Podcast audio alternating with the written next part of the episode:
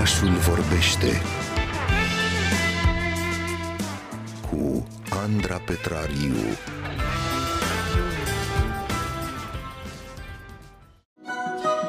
Îi cunoaștem ca oameni ai străzii, oameni fără adăpost, oameni invizibili pentru noi, dar mai ales pentru statul român, oameni vulnerabili cu povești dureroase în spate și cu destine greu de dus, care în fiecare zi luptă pentru supraviețuire. 15.000 de astfel de persoane se pare că și-ar duce viața pe străzi în România, dar de fapt statistici oficiale nu prea există. Sunt oameni care zilnic au nevoie de ajutor, iar pentru asta au de fapt nevoie să fie auziți și nu judecați.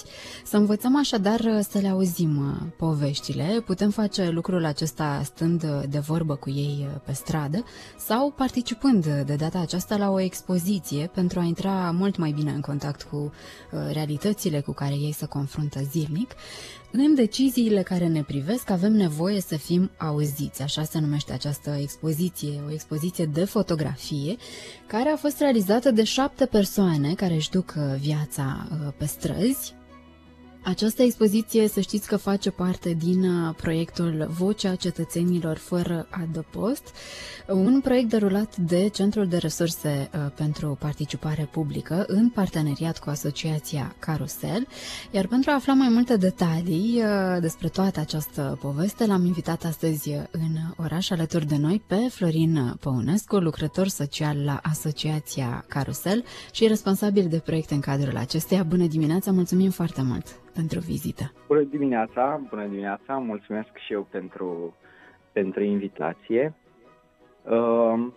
Aș vrea, cred că, să vorbesc puțin despre proiect care, a avut cumva ca scop principal de crearea unui context în care autoritățile să poată avea un dialog direct cu persoanele fără adăpost. Practic, cumva am urmărit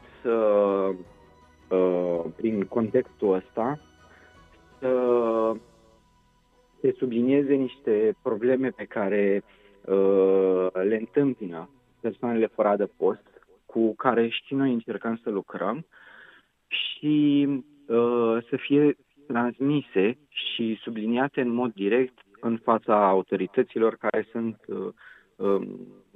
în măsură de a le rezolva sau care au,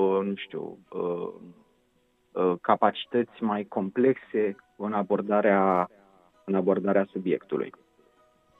Până să aflăm noi toate aceste probleme și eventual reacțiile pe care autoritățile le-au avut până acum, mie mi-ar plăcea să ne povestiți puțin cum a decurs toată această aventură, cam ce fel de fotografii ați observat că au făcut de obicei cele 7 persoane fără adăpost implicate în acest proiect. Suntem foarte curioși cum se vede de fapt lumea prin ochii lor și prin aparatul de fotografiat. Ei bine, a fost o experiență destul de plăcută. Colegul meu, Alex Palas, de la CERE, a fost cel care a avut sesiunile astea peer-to-peer cu fiecare om implicat în activitate. Și, au stat și au vorbit despre fotografii, au făcut textele, au explorat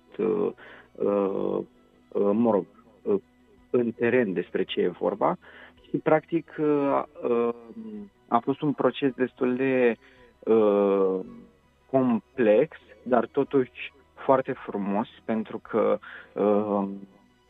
am avut, adică practic a fost o șansă atât pentru publicul, s-a creat o șansă atât pentru publicul larg să vadă cam cum arată o zi, mai multe zile, din viața persoanelor fără adăpost, dar și pentru oamenii cu care am lucrat a fost o șansă destul de frumoasă ca să, practic, și ei au început să vadă, să se gândească, să vadă lucrurile altfel, că cumva în procesul ăsta de, să zicem, un proces artistic, nu? Că până la urmă au avut șansa să exploreze viața lor personală prin intermediul fotografiei, artei fotografiei, și după aia a fost această expoziție, eveniment cu invitați și așa mai departe. Și practic a fost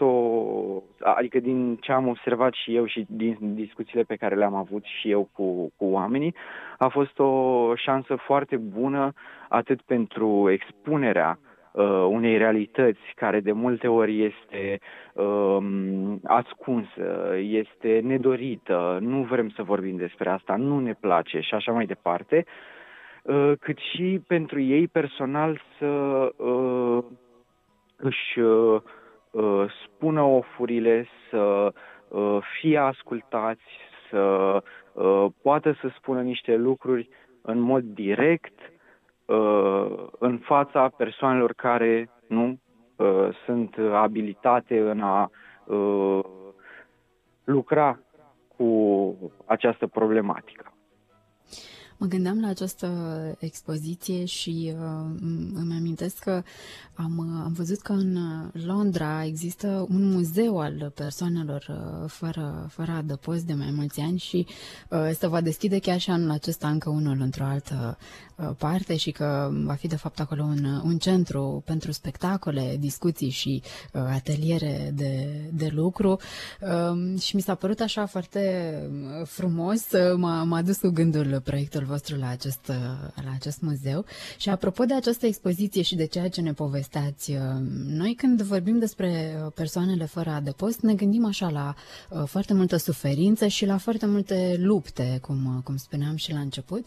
Și mă întrebam, oare oamenii aceștia ai străzii, pentru că dumneavoastră ați cunoscut destul de mulți, ce vă spuneau și ei în general momentele lor de fericire? Normal, ca noi toți până la urmă, nu? Adică și noi avem momente bune în viață, momente mai puțin bune, supărări, fericiri, în aceeași măsură în care și noi celebrăm diferite sărbători sau mai știu eu, și ei, nu? Ca și noi, se bucură de anumite momente. Evident că contextele sunt destul de diferite, însă cumva asta cred că trebuie subliniat, faptul că sunt la fel de oameni ca și noi. Cumva în raportul ăsta față de persoanele fără adăpost se invocă mai multe lucruri, cum ar fi stigmatizarea, marginalizarea, judecata și altele asemenea. Și cumva poate asta se uită tot timpul, că și persoanele fără adăpost sunt la fel de oameni ca noi. Și ei trec prin lucruri, simt lucruri, au aspirații, au dorințe, și ei vor să fie ascultați, să fie băgați în seamă, că la fel, cum a spus și dumneavoastră la început, o problemă foarte mare este problema invizibilității. Faptul că sunt invizibili. De câte ori, câți oameni, poate și care ne ascultă acum, se duc la muncă sau, mă rog, în drumul lor, se întâlnesc cu atâtea persoane fără adăpost. Și fac parte din peisaj și atât. Și cumva... mi se pare că pur și simplu întoarcem privirea, dar chiar ieri mă plimbam așa puțin prin oraș și gândindu-mă la discuția pe care o urma să o avem noi astăzi, mi s-a părut că oamenilor de fapt le este frică de oamenii străzii sau există aceste reacții oare de a te face că nu-i vezi, poate dintr-o anumită frică personală de a nu ajunge în situația lor? V-ați gândit vreodată la asta? Într-adevăr, majoritatea și noi și alți oameni poate și o ducem mai greu sau avem și noi niște greutăți cu care ne confruntăm. Însă, din punctul meu de vedere, să stigmatizezi un alt om, să-l marginalizezi doar dintr-o frică, nu mi se pare neapărat justificat. Pot să înțeleg și pe alocuri poate să mi se pară normal, însă încurajez să se treacă peste frica asta și să ne apropiem puțin și de oamenii ăștia care poate sunt cei mai vulnerabili dintre cei mai vulnerabili. Și atunci, cumva, cred că aș încuraja oamenii să intre în vorbă. De multe ori să știți că un bună ziua, ce mai faceți, cum e ziua dumneavoastră, poate conta la fel de mult ca acoperirea unor nevoi urgente pe care le au. Aici mă refer la partea asta a hranei, a dușurilor și așa mai departe. Cred că de foarte multe ori ne este rușine să intrăm în vorbă cu ei și mi-amintesc că la un moment dat spunea o asemenea persoană că i-ar plăcea foarte mult să nu o mai tratăm cu milă. Și apropo de nevoile acestea urgente pe care ei le au, v-aș întreba cum ar trebui de fapt să procedăm până la urmă, pentru că dacă începem să devenim empatici, apare până la urmă un pic și mila, nu? Atunci când vine vorba despre aceste persoane. Cred că este o diferență, adică ar trebui făcut o diferență între această milă aplicată cu statutul de superioritate și o atitudine empatică, să-i spunem. Cumva mi se pare și normal să te simți lezat în momentul în care cineva superior ție, evident între ghilimele, vine și vrea să te ajute și are o atitudine de genul ăsta. Și atunci, ce aș putea să zic eu, cum am putea să ajutăm și să ne implicăm și să fiecare cu puterile lui să contribuie la problema asta, cred că cel mai simplu, evident,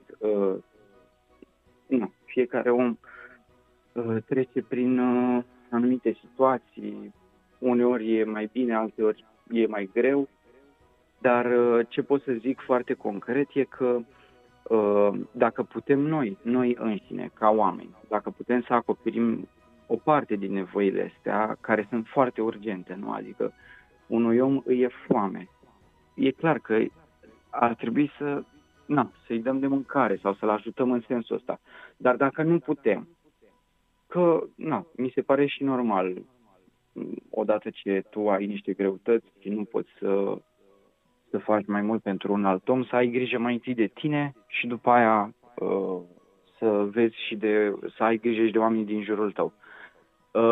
Măcar, uitați, există tot felul de servicii, tot felul de programe, tot felul de asociații, tot felul de, programe ale statului care se ocupă care lucrează cu persoane fără adăpost. Putem să dăm un telefon, putem să îndrumăm, putem să căutăm imediat pe Google o adresă și să-i îndreptăm pe oameni către astfel de servicii. Și adică pe lângă lucrurile astea, oamenii pot să participe și în mod direct, adică există opțiunea de voluntariat, adică, cumva în sensul ăsta putem să contribuim și, exact cum am zis și adineauri, latura umană contează, cred eu, destul de mult și nu să fim prietenoși cu oamenii aceștia. Un bună ziua, ce mai faceți, cum a fost ziua dumneavoastră, uneori poate cântări la fel de mult ca o porție de mâncare. Florin Păunescu, vom ține cont de toate aceste îndrumări. Mulțumim foarte mult pentru imaginea aceasta de ansamblu pe care o putem avea acum în minte cu privire la viața oamenilor fără adăpost. Să încercăm așadar să le fim alături, să le vorbim atunci când avem ocazia, așa cum ne spuneați și dumneavoastră, să le zâmbim, de ce nu, pentru că și asta e foarte important, și să discutăm cu oamenii din viața noastră despre poveștile lor. Înainte de orice, este esențial să-i înțelegem pentru a ști exact cum putem să-i susținem, și eu le-aș recomanda ascultătorilor noștri ca pentru și mai multe povești să intre pe site-ul carusel.org. Puteți contribui acolo totodată cu donații, poate vă doriți să deveniți și voluntari. Noi aici în Oraș cu siguranță vom mai vorbi despre toată această poveste dureroasă, pentru toată lumea ar trebui să fie. Mulțumim foarte, foarte mult încă o dată pentru vizită. Orașul vorbește